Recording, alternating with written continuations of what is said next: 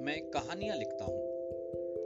मेरी, आपकी, हम सब की कहानियाँ, हमारे आसपास के लोगों की कहानियाँ, जो उतनी ही सच हैं, जितनी अखबार की बातें, वे उतनी ही झूठी हैं, जैसे उपन्यास और गल्प के किस्से।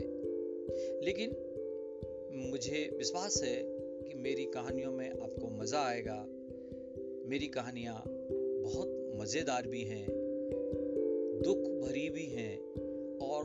हँसी और खिलखिलाहट से भरपूर हैं ये कहानियाँ। आपको देवलोक की, इधर की, उधर की और किसी गजब से जमाने की कहानी नहीं लगेंगी। आइए सुनिए मेरी कहानी।